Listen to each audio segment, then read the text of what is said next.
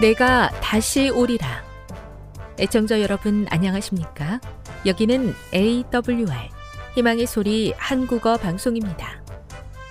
본 방송은 천국 복음을 온 세상에 전파하기 위해 제칠 일 안식일 예수 재림교회가 설립한 세계 방송망입니다. 에이더블유알 희망의 소리는 유럽, 라틴 아메리카, 아프리카, 러시아, 아시아의 방송망을 통해 전 세계에 복음을 전파하고 있습니다. 에이더블유알 아시아 희망의 소리 방송국은 한국어 방송을 매일 다섯 시간씩 송출하고 있습니다. 희망의 소리 방송은 인터넷과 스마트폰을 통해서도 언제나 청취하실 수 있습니다. 들으실 수 있는 인터넷 주소는 에이더블유알 닷 오알지입니다. 유튜브로는 에이더블유알 코리아로 검색하시면 됩니다. 이 시간 희망의 소리 한국어 방송과 함께 보람있고 유익한 시간 되시기 바랍니다. 내가 다시 오리라. 여기는 에이더블유알 희망의 소리 한국어 방송입니다. 주파수 안내입니다. 괌에서 송출하는 우리 방송은 한국 표준시로 밤 열한 시에 구천오백팔십 킬로헤르츠로, 다음날 오전 여섯 시에 구천팔백육십 킬로헤르츠로 각각 한 시간씩 방송하고 있습니다.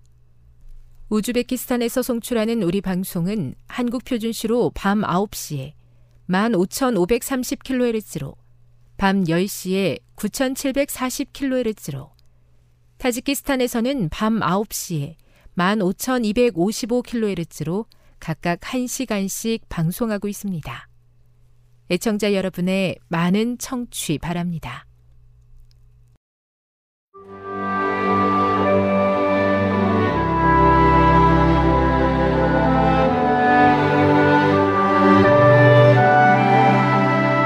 읽어주는 교과 둘째 날 삼월 십삼일 월요일. 자신이 가진 것이 아니라 하나님을 신뢰하라. 다윗 왕은 하나님과의 언약 관계 속에 있는 사람에게는 사람의 많고 적음과 상관없이 하나님께서 승리를 가져다 주실 수 있다는 사실을 절친한 친구 요나단의 경험을 통해 배웠어야 했다.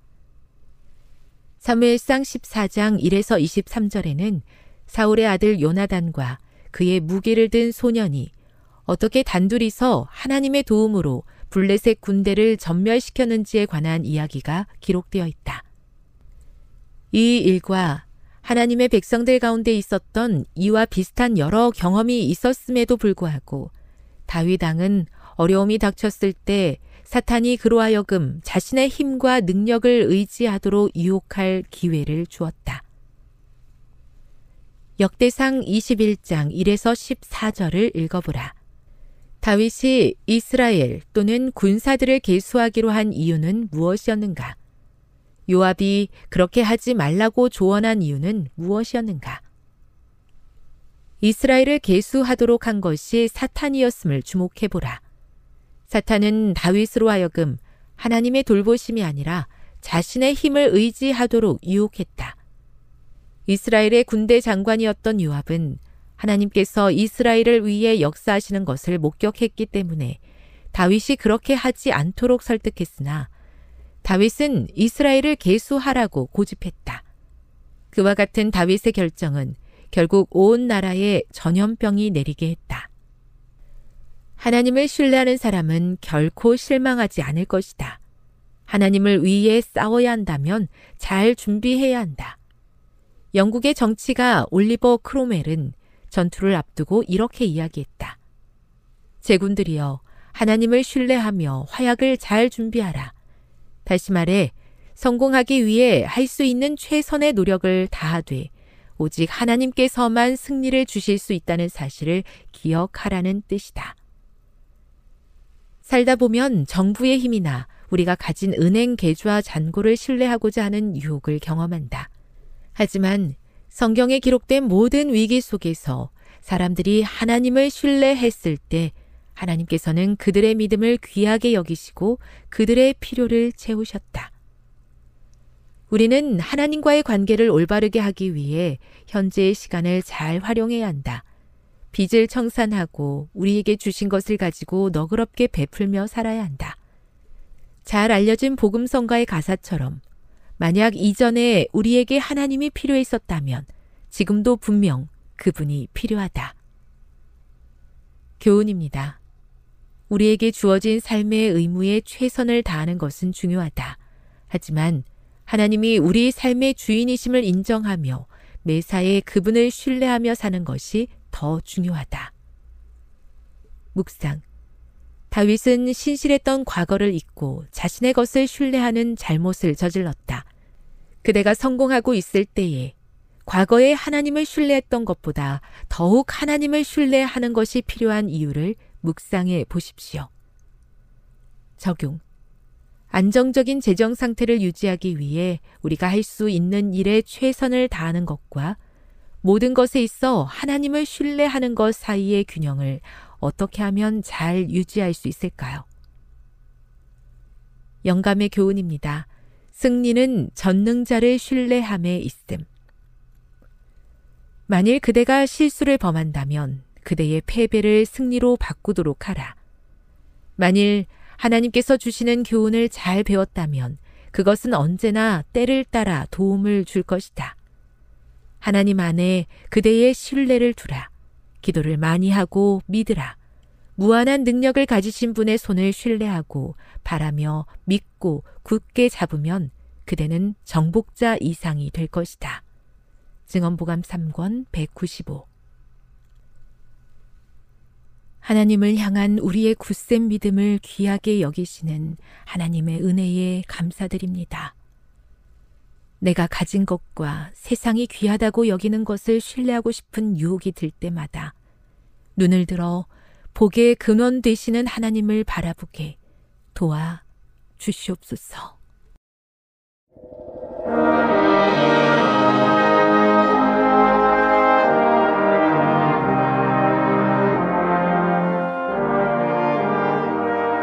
희망의 소리 청취자 여러분, 안녕하십니까? 출애굽기 다시 읽기 이십 번째 시간입니다. 내 이웃에 대해 거짓 증거하지 말라는 말씀을 나누겠습니다. 여러분은 혹시 남의 거짓말 때문에 상처나 피해를 받은 적이 있습니까? 나의 거짓말로 남에게 상처나 피해를 준 적이 있습니까? 하나님께서는 왜 거짓말하지 말라고 하셨을까요? 거짓말을 하지 말라는 명령은 어떤 상황에서도 일체 거짓말을 하지 말라는 뜻일까요? 남을 해치려는 의도 없이 남을 유익하게 하기 위하여 슬쩍 거짓말을 하는 것은 괜찮지 않을까요? 이런 질문에 대해서 세 가지 각도로 살펴보겠습니다. 먼저 거짓말에 대한 하나님의 말씀의 기준은 무엇인가? 두 번째는 거짓말에 대한 세상의 상황이 어떠한가?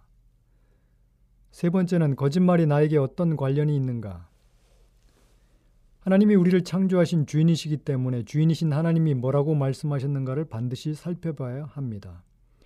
그리고 우리가 진공 상태에 사는 것이 아니라 세상이라는 상황 속에서 살기 때문에 우리가 사는 상황이 어떠한지를 살펴야 합니다. 또한 하나님은 거짓말하는 상황을 어느 정도 참작하실까요? 이것이 또한 우리가 생각해 봐야 될 문제입니다. 어떤 일이 나와 어떤 관계가 있는지를 또한 살펴봐야 합니다. 거짓말이 내게 어떤 영향이 있을까요? 이런 부분을 우리가 생각해 보도록 하겠습니다. 먼저는 하나님의 말씀의 기준에서 볼 때 거짓말을 어떻게 볼 수 있을까요? 레위기 육 장 일 절에서 칠 절에는 이렇게 말씀하셨습니다. 여호와께서 모세에게 일러 가라사대 누구든지 여호와께 신실하지 못하여 범죄하되 곧 남의 물건을 맞거나 전당 잡거나 강도질하거나 늑봉하고도 사실을 부인하거나 남의 이름 물건을 얻고도 사실을 부인하여 거짓 맹세하는 등 사람이 이 모든 일 중에 하나라도 행하여 범죄하면 이는 죄를 범하였고 죄가 있는 자니 그 빼앗은 것이나 늑봉한 것이나 맡은 것이나 얻은 유실물이나 무릇 그 거짓 맹세한 물건을 돌려보내되 곧 그 본물에 오분의 일을 더하여 돌려보낼 것이니 그 죄가 드러나는 날에 그 임자에게 줄 것이요 그는 또 속건제를 여호와께 가져올지니 곧 너의 지정한 가치대로 때중 흠없는 수양을 속건제물을 위하여 제사장에게로 끌어올 것이요 제사장은 여호와 앞에서 그를 위하여 속죄한즉 그는 무슨 허물이든지 사함을 얻으리라. 이 말씀에서 위증은 남이 맡긴 물건이나 이런 물건에 대한 거짓말입니다. 거짓말을 해서 남의 물건을 자기의 것으로 취하는 것은 죄입니다. 그 죄값을 치르기 위하여 본래 물건의 오분의 일을 더하여 본 주인에게 돌려보내야 합니다. 거짓말로 남의 물건을 취한 죄에 대해서는 속건제물을 드려 속죄, 속건제를 드려 용서받아야 합니다. 이것이 구약의 율법입니다. 위의 경우에 위증이 재산과 관련되어 있지만 위증이 생명과 관련된 경우도 있습니다. 히데의 폭군 아합의 부인 이세벨이 나봇의 포도원을 강탈할 때 불량자들을 동원해서 거짓 증언을 하게 했습니다. 불량자 두 명이 나봇이 하나님과 왕을 저주하였다라고 위증하게 한 것입니다. 그 결과로 나봇은 바로 성읍으로 끌려나가 돌에 맞아 죽었습니다. 이것은 위증으로 사람의 생명을 거둔 경우입니다. 예수님도 위증에 의해서 십자가에 달려 처형당하셨습니다. 스데반도 위증 때문에 돌팔매질을 당해 죽었습니다. 위증은 이렇게 재산뿐 아니라 생명까지도 앗아갈 수 있는 것입니다. 위증이 발견될 경우에 위증자가 혐의자에게 덮어 씌우려고 했던 벌을 받도록 되어 있습니다. 내 이웃에 대하여 거짓 증거하지 말라는 제구 계명은 위증하지 말라는 계명이지만 동시에 거짓말하지 말라는 계명입니다. 위증은 거짓말 속에 포함되어 있습니다. 위증은 법정에, 법정에서 하는 거짓말입니다. 성경은 거짓말하지 말라고 교훈합니다. 시편 백일 편 이십구 절에는 거짓을 행하는 자는 내 집안에서 거주하지 못하며 거짓말하는 자는 내 목전에 서지 못하리로다. 잠언 십이 장 이십이 절에도 거짓 입술은 여호와께 미움을 받아도 진실하게 행하는 자는 그의 기뻐하심을 받느니라 이렇게 말씀하셨습니다. 이렇게 하나님께서 거짓말을 금하셨다면 거짓말이란 무엇일까요? 거짓말을 만약 의도적으로 타인을 해치기 위해 이웃을 속이는 말이나 행위라고 규정을 한다면 어떻게 되겠습니까? 이러한 정의에 의하면 남을 해칠 의도가 없이 속이는 말은 거짓말이 되지 않습니다. 예를 들면 암에 걸린 아버지의 마음을 불편하게 하지 않기 위해 암이 아니라고 하는 것은 거짓말이 되지 않는 것입니다. 또 이웃의 개념에서 적을 제외해버리면 적을 해치기 위해 속이는 말이나 행위는 거짓말이 되지 않습니다. 그러나 성경은 거짓말을 이렇게 정의하지 않습니다. 성경은 거짓말을 거짓이라고 믿는 것을 말이나 글로 옳다고 하는 것이라고 정의하고 있습니다. 자신은 이것은 거짓말이야 라고 믿으면서 이것이 사실이야 라고 말하거나 기록하는 것이 거짓말이라는 것입니다. 이렇게 볼 때 아무 말도 하지 않고 입을 다물고 있는 침묵은 거짓말이 아닙니다. 마태복음 이십육 장 육십삼 절에 예수님께서 대답하지 않고 침묵하신 것은 거짓말하신 것이 아닙니다.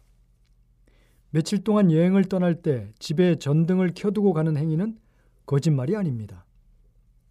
집안에 사람이 있는 것처럼 만들어 놓고 감으로써 도적이 못 들어오게 하는 것을 두고 거짓말이라고 하지 않습니다. 또한 실수는 거짓말이 아닙니다. 실수는 거짓인지 모르고 말하거나 기록한 것이기 때문에 나중에 알고 보니 거짓이더라고 밝히면 되는 것입니다.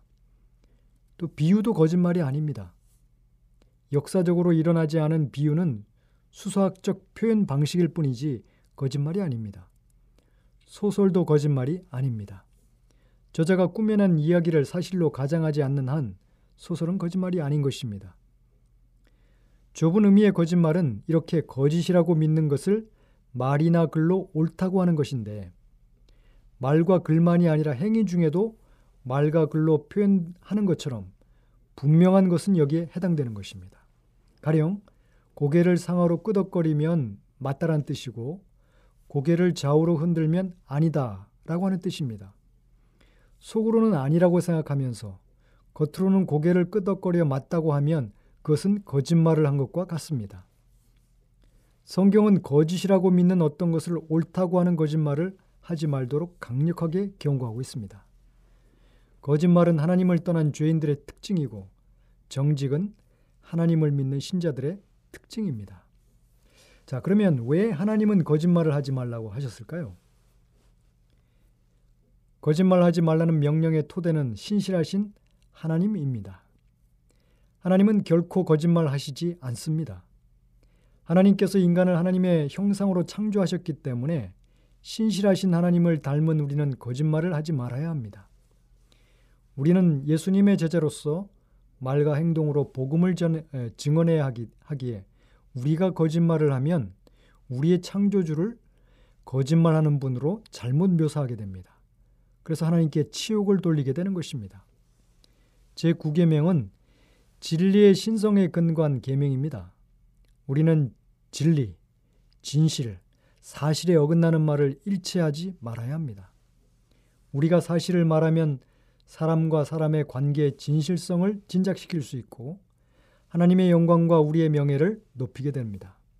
우리가 사실을 말하면 우리의 관계는 견고해지는 것입니다.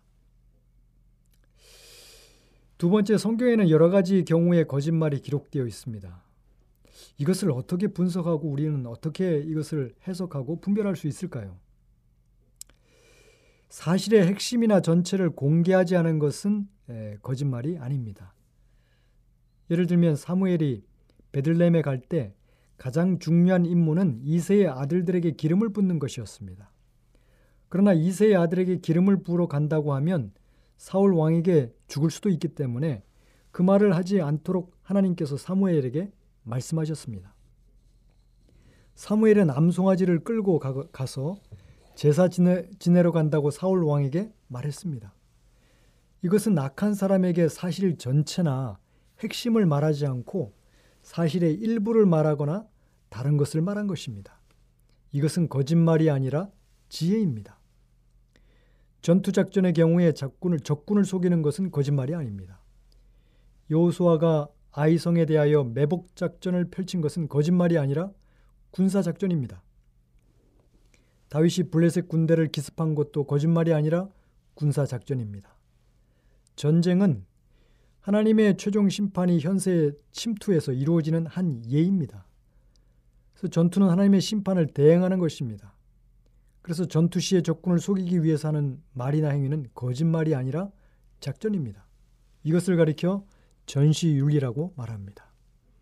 전쟁할 때 매복작전이나 기습을 통해서 적군을 오도하는 것은 잘못이 아니고 정당하다는 것입니다.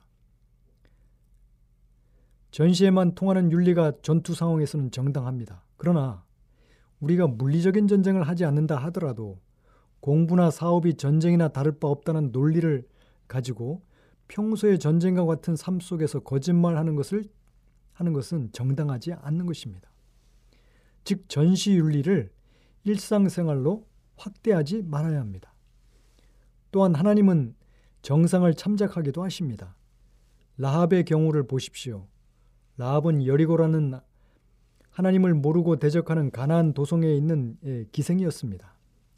라합은 이스라엘에 하나님께서 요구하신 도덕 교육을 받은 적이 없습니다. 교육과 훈련을 받지 않은 가나안 기생을 우리의 윤리의 모델로 삼을 수는 없습니다. 성경은 라합의 거짓말을 칭찬하신 것이 아니라 정탐꾼을 영접하고 안전하게 돌려보낸 라합의 믿음을 칭찬한 것입니다. 라합은 이방 가나안 한 도시의 기생으로 하나님의 말씀을 직접 접하지 못했다는 상황 때문에 하나님은 라합의 정상을 참작하셔서 불쌍히 여겨주셨습니다.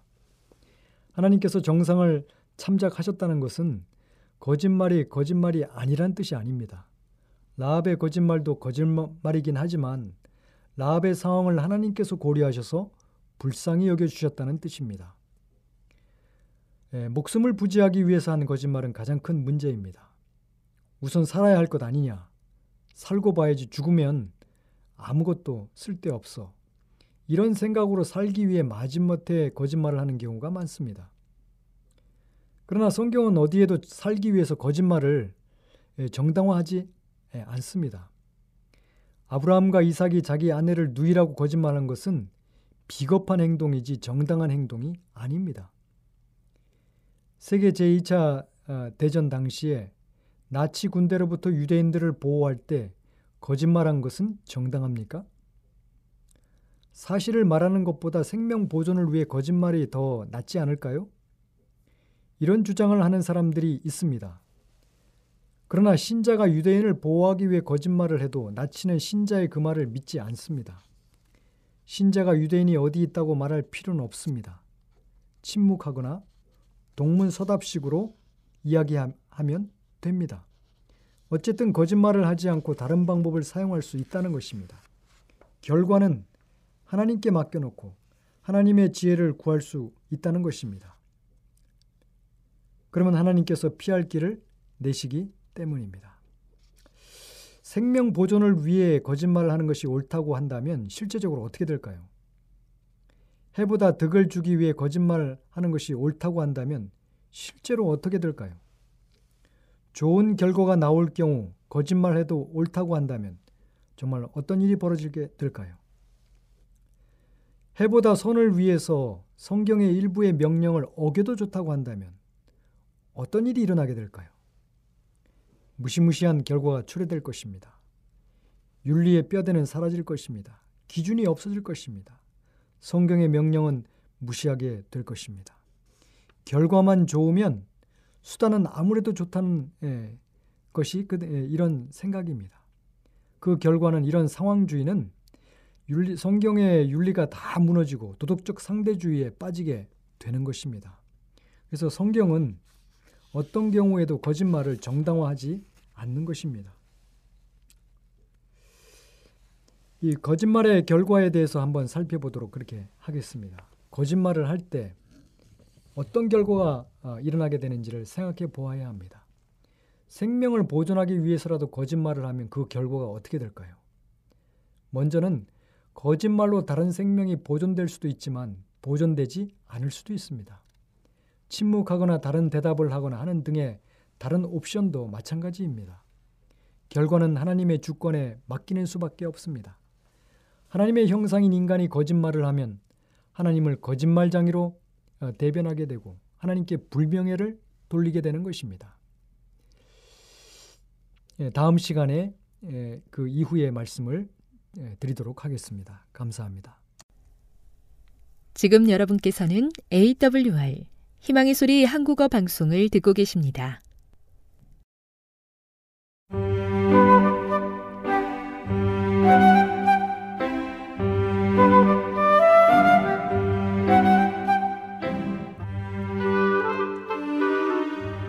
늘 주님이 함께하여 주심에 감사하는 마음으로 이 시간 건강한 생활의 지혜 준비했습니다. 오늘은 행복에 대해서 알아보도록 하겠습니다. 몸과 마음의 모든 기능이 조화롭고 건강하게 활동함으로 행복이 만들어집니다.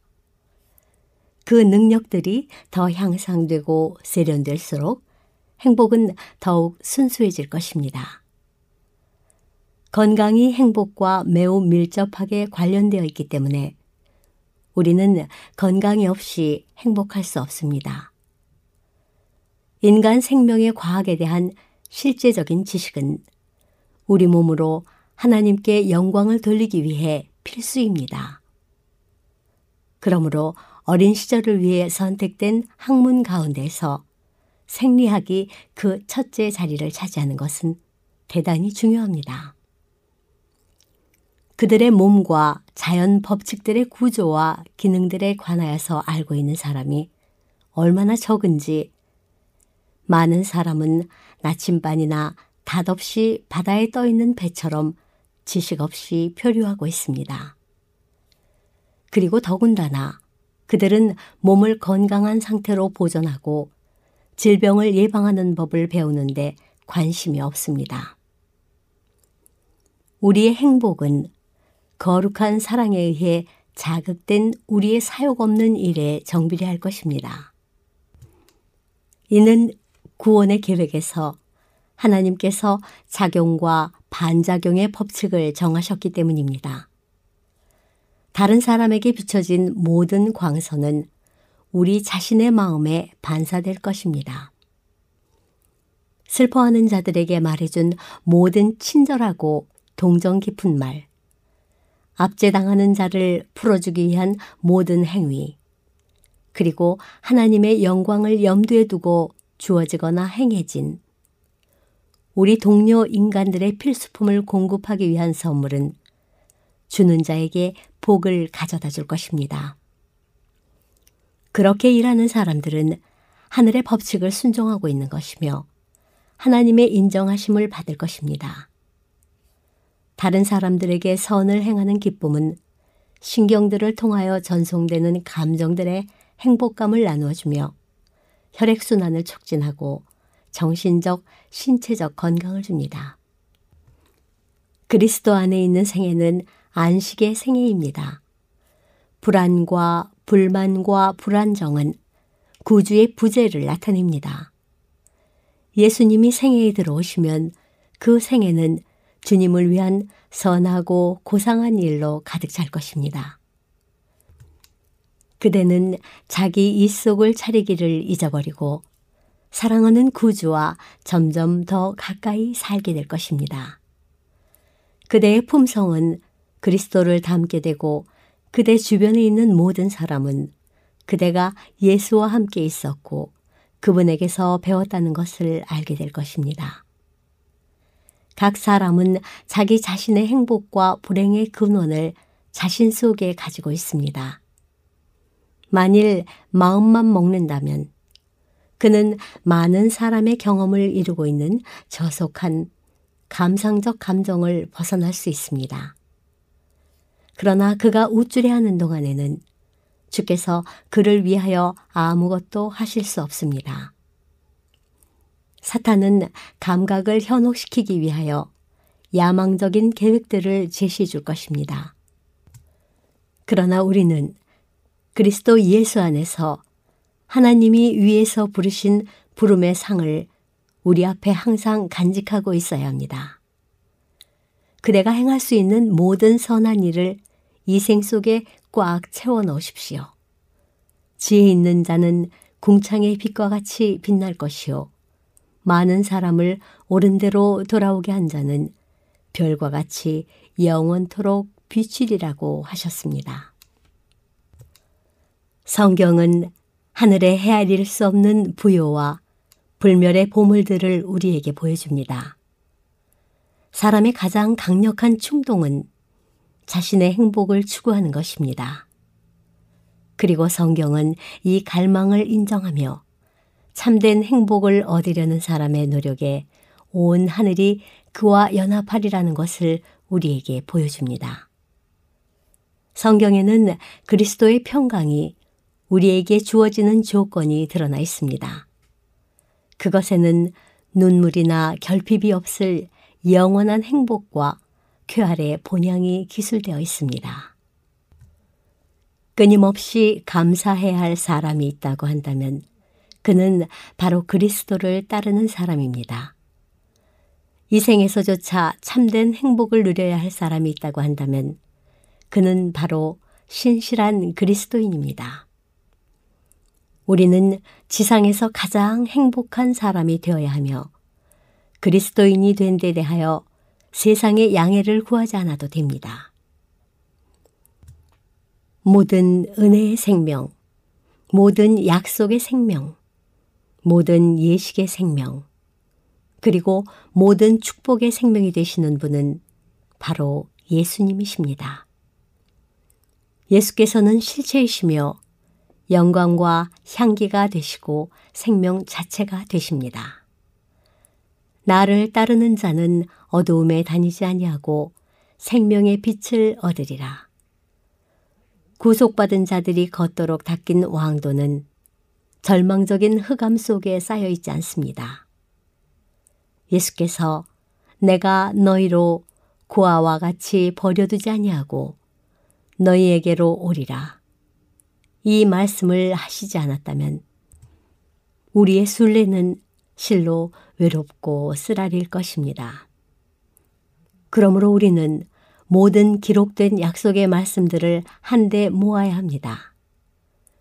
우리는 낮에는 그 말씀들을 반복하고 밤에는 그 말씀들을 명상해야 하며 즐거워해야 합니다. 예수께서는 그대가 행복하기를 원하시지만 그대 멋대로 하고 자신의 충동을 쫓아서는 행복할 수 없습니다. 우리의 관념과 버릇들은 전적으로 인간적이기에 그것에 비위를 맞추거나 그것에 마음껏 탐닉해서는 안 됩니다. 자아는 이따금 아니라 날마다 십자가에 못 박혀야 하며 지, 영, 체가 하나님의 의지에 복종되어야 합니다. 하나님의 영광과 그리스도인 품성에 완전히 우리 생활의 목표와 목적이 되어야 합니다. 그리스도를 따르는 자들은 기질에서 그리스도를 본받아야 합니다. 그리스도와 가치가 우리의 표어가 되어야 합니다. 그대의 아버지나 어머니 가치가 아닌 예수 그리스도처럼이 우리의 표어가 되어야 하며 그리스도 안에 숨겨지고 그리스도의 의로 옷 입혀지고 그리스도의 영에 물들어야 합니다. 의무의 상도에서 벗어나서 이기적 동기로서 구하는 행복은 편벽된 것이며 변역하기 쉽고 일시적인 것이니 그것이 지나가 버리면 심령은 쓸쓸함과 섭섭함으로 차게 됩니다. 그러나 하나님을 섬기는 일에는 기쁨과 만족이 있습니다. 그리스도인들은 불완전한 길로 걸어가라고 방임되지 아니하였습니다. 그리스도인은 공연한 후회와 실망 가운데 버린 바 되지도 않았습니다. 만일 우리가 현세의 낙을 가지지 못하였을지라도 우리는 내세를 바라봄으로 오히려 즐거움을 얻을 수 있는 것입니다. 지금까지 건강한 생활의 지혜였습니다.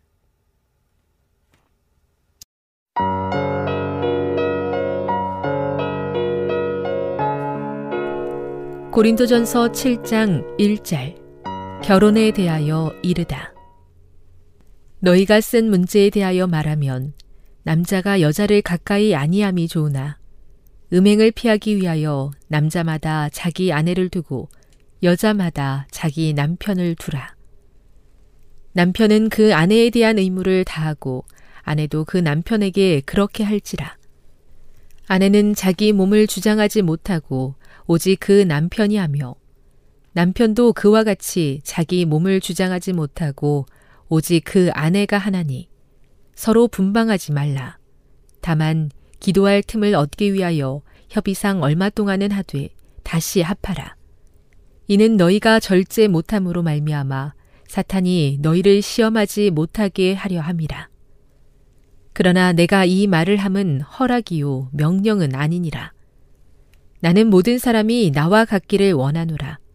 그러나 각각 하나님께 받은 자기의 은사가 있으니 이 사람은 이러하고 저 사람은 저러하니라. 내가 결혼하지 아니한 자들과 과부들에게 이르노니 나와 같이 그냥 지내는 것이 좋으니라.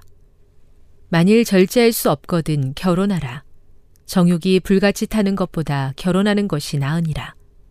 결혼한 자들에게 내가 명하노니 명하는 자는 내가 아니요 주시라. 여자는 남편에게서 갈라서지 말고 만일 갈라섰으면 그대로 지내든지 다시 그 남편과 화합하든지 하라. 남편도 아내를 버리지 말라.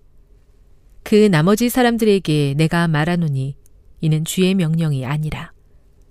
만일 어떤 형제에게 믿지 아니하는 아내가 있어 남편과 함께 살기를 좋아하거든 그를 버리지 말며 어떤 여자에게 믿지 아니하는 남편이 있어 아내와 함께 살기를 좋아하거든 그 남편을 버리지 말라. 믿지 아니하는 남편이 아내로 말미암아 거룩하게 되고 믿지 아니하는 아내가 남편으로 말미암아 거룩하게 되나니 그렇지 아니하면 너희 자녀도 깨끗하지 못하리라. 그러나 이제 거룩하니라. 혹 믿지 아니하는 자가 갈리거든 갈리게 하라. 형제나 자매나 이런 일에 구애될 것이 없느니라. 그러나 하나님은 화평 중에서 너희를 부르셨느니라. 아내된 자여, 내가 남편을 구할는지 어찌 알 수 있으며 남편된 자여, 내가 내 아내를 구할는지 어찌 알 수 있으리요. 오직 주께서 각 사람에게 나눠주신 대로 하나님이 각 사람을 부르신 그대로 행하라. 내가 모든 교회에서 이와 같이 명하노라. 할례자로서 부르심을 받은 자가 있느냐? 무할례자가 되지 말며 무할례자로 부르심을 받은 자가 있느냐? 할례를 받지 말라. 할례 받는 것도 아무것도 아니요 할례 받지 아니하는 것도 아무것도 아니로되 오직 하나님의 계명을 지킬 따름이니라. 각 사람은 부르심을 받은 그 부르심 그대로 지내라.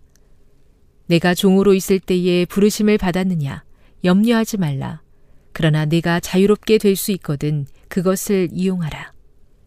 주 안에서 부르심을 받은 자는 종이라도 주께 속한 자유인이요 또 그와 같이 자유인으로 있을 때에 부르심을 받은 자는 그리스도의 종이니라.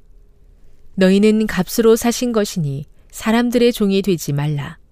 형제들아, 너희는 각각 부르심을 받은 그대로 하나님과 함께 거하라. 처녀와 과부에게 주는 권면. 처녀에 대하여는 내가 주께 받은 계명이 없으되 주의 자비하심을 받아서 충성스러운 자가 된 내가 의견을 말하노니 내 생각에는 이것이 좋으니 곧 임박한 환란으로 말미암아 사람이 그냥 지내는 것이 좋으니라. 내가 아내에게 매였느냐? 노이기를 구하지 말며 아내에게서 노였느냐? 아내를 구하지 말라. 그러나 장가가도 죄짓는 것이 아니요 처녀가 시집가도 죄짓는 것이 아니로되 이런 이들은 육신의 고난이 있으리니 나는 너희를 아끼노라.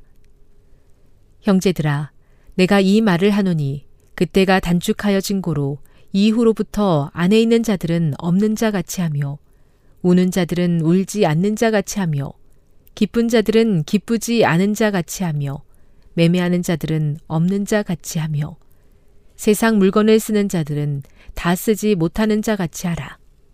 이 세상의 외형은 지나감이니라. 너희가 염려 없기를 원하노라. 장가가지 않은 자는 주의 일을 염려하여 어찌하여 주를 기쁘시게 할까 하되 장가간 자는 세상 일을 염려하여 어찌하여야 아내를 기쁘게 할까 하여 마음이 갈라지며 시집가지 않은 자와 처녀는 주의 일을 염려하여 몸과 영을 다 거룩하게 하려 하되 시집간 자는 세상 일을 염려하여 어찌하여야 남편을 기쁘게 할까 하느니라. 내가 이것을 말함은 너희의 유익을 위함이요 너희에게 올무를 놓으려 함이 아니니 오직 너희로 하여금 이치에 합당하게 하여 흐트러짐이 없이 주를 섬기게 하려 함이라. 그러므로 만일 누가 자기의 약혼녀에 대한 행동이 합당하지 못한 줄로 생각할 때에 그 약혼녀의 혼기도 지나고 그같이 할 필요가 있거든 원하는 대로 하라. 그것은 죄짓는 것이 아니니 그들로 결혼하게 하라. 그러나 그가 마음을 정하고 또 부득이한 일도 없고 자기 뜻대로 할 권리가 있어서 그 약혼녀를 그대로 두기로 하여도 잘하는 것이니라. 그러므로 결혼하는 자도 잘하거니와 결혼하지 아니하는 자는 더 잘하는 것이니라. 아내는 그 남편이 살아있는 동안에 매여 있다가 남편이 죽으면 자유로워 자기 뜻대로 시집갈 것이나 주 안에서만 할 것이니라. 그러나 내 뜻에는 그냥 지내는 것이 더욱 복이 있으리로다. 나도 또한 하나님의 영을 받은 줄로 생각하노라. 고린도전서 팔 장 일 절. 우상에게 바친 제물.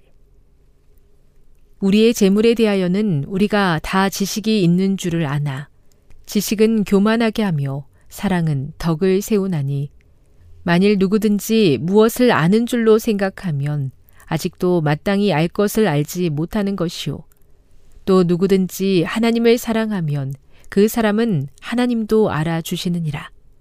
그러므로 우상의 재물을 먹는 일에 대하여는 우리가 우상은 세상의 아무것도 아니며 또한 하나님은 한 분밖에 없는 줄 아노라. 비록 하늘에나 땅에나 신이라 불리는 자가 있어 많은 신과 많은 주가 있으나 그러나 우리에게는 한 하나님 곧 아버지가 계시니 만물이 그에게서 났고 우리도 그를 위하여 있고 또한 한 주 예수 그리스도께서 계시니 만물이 그로 말미암고 우리도 그로 말미암아 있느니라. 그러나 이 지식은 모든 사람에게 있는 것은 아니므로 어떤 이들은 지금까지 우상에 대한 습관이 있어 우상의 제물로 알고 먹는 고로 그들의 양심이 약하여지고 더러워지느니라. 음식은 우리를 하나님 앞에 내세우지 못하나니 우리가 먹지 않는다고 해서 더 못 사는 것도 아니고 먹는다고 해서 더 잘 사는 것도 아니니라. 그런즉 너희의 자유가 믿음이 약한 자들에게 걸려 넘어지게 하는 것이 되지 않도록 조심하라. 지식 있는 내가 우상의 집에 앉아 먹는 것을 누구든지 보면 그 믿음이 약한 자들의 양심이 담력을 얻어 우상의 재물을 먹게 되지 않겠느냐. 그러면 내 지식으로 그 믿음이 약한 자가 멸망하나니 그는 그리스도께서 위하여 죽으신 형제라. 이같이 너희가 형제에게 죄를 지어 그 약한 양심을 상하게 하는 것이 곧 그리스도에게 죄를 짓는 것이니라. 그러므로 만일 음식이 내 형제를 실족하게 한다면 나는 영원히 고기를 먹지 아니하여 내 형제를 실족하지 않게 하리라.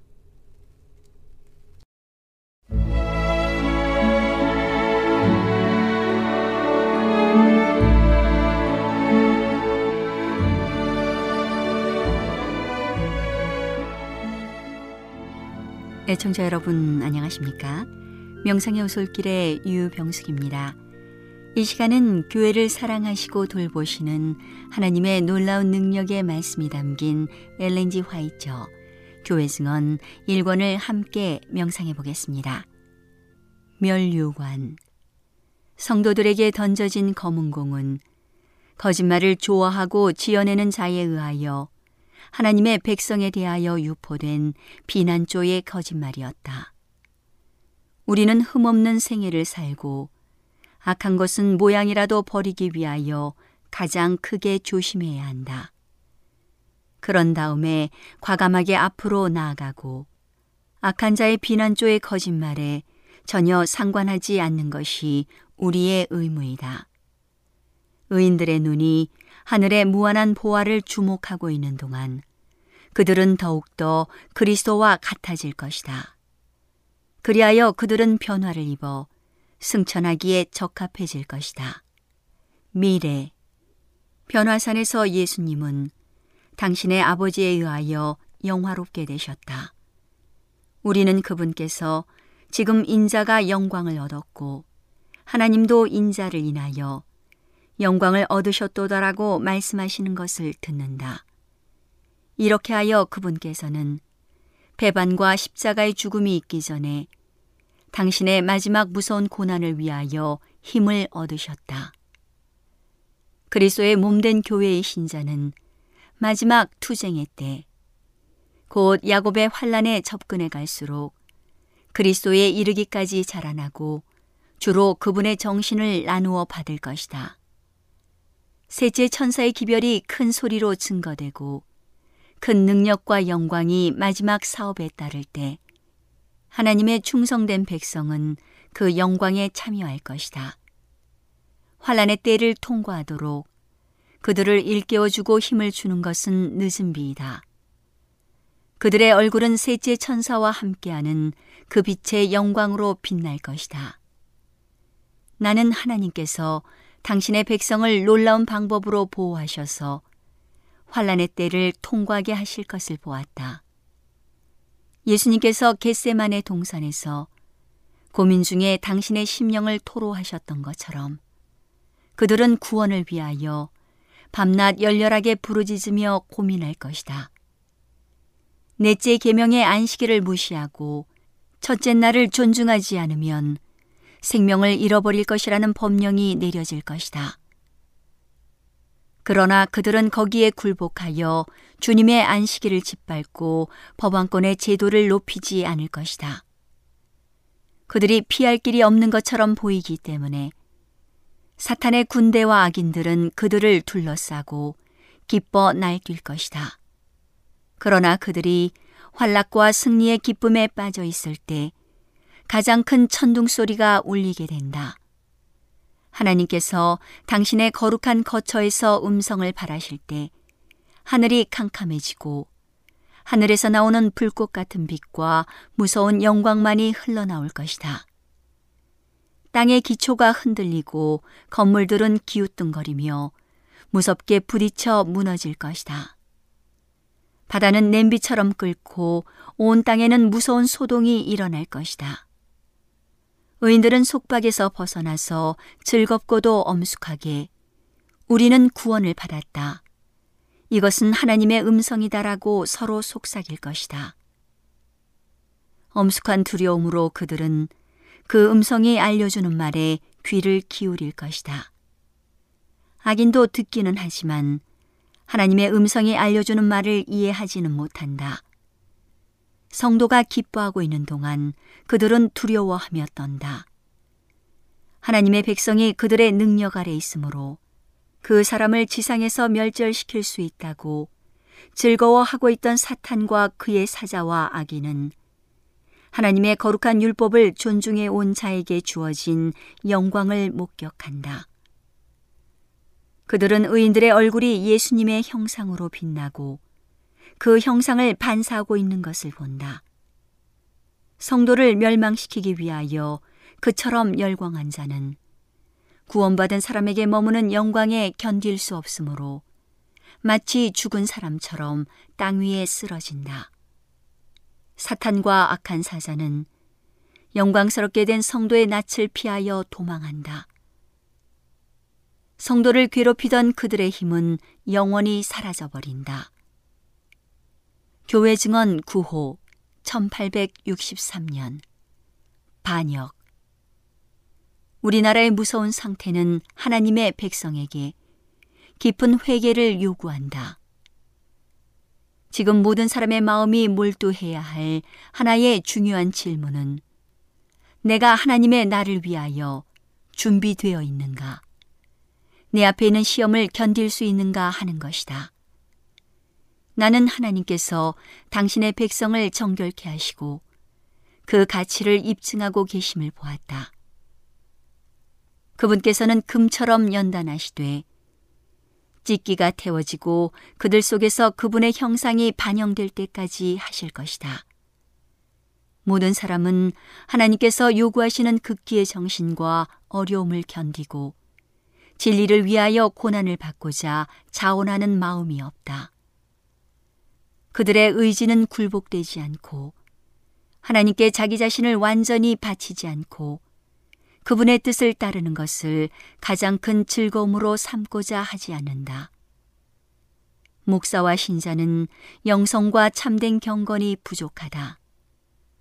흔들릴 수 있는 것은 모두 흔들릴 것이다. 하나님의 백성은 가장 크게 시험을 받는 처지에 놓일 것이므로 모든 사람은 진리 안에서 안착하고 뿌리를 내리고 굳게 서지 않으면 안 된다. 그렇지 않으면 그들은 분명히 미끄러질 것이다. 그러나 하나님께서 당신의 능력의 임재로서 심령을 위로해주고 고무시켜 주시면 비록 길이 어둡고 험악할지라도 참고 견딜 수 있을 것이다. 오늘은 하나님의 놀라운 능력의 말씀이 담긴 엘렌 G. 화이트 교회 증언 일 권을 함께 명상해 보았습니다. 명상의 오솔길이었습니다. Oh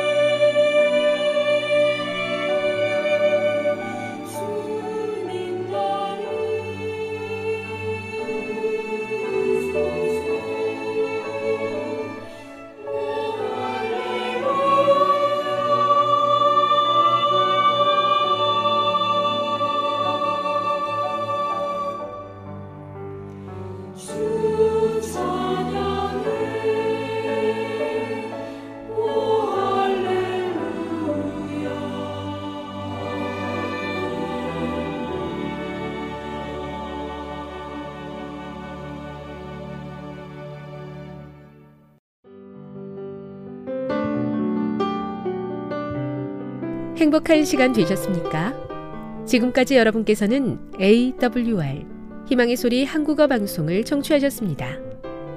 방송을 청취하시고 문의를 원하시는 분은 우편번호 공이사육일 대한민국 서울시 동대문구 이문로 일 길 십일 희망의 소리 방송부 앞으로 편지나 엽서를 보내주시거나 지역번호 공이 삼이구구 오이구육 팔 번으로 전화주시기 바랍니다.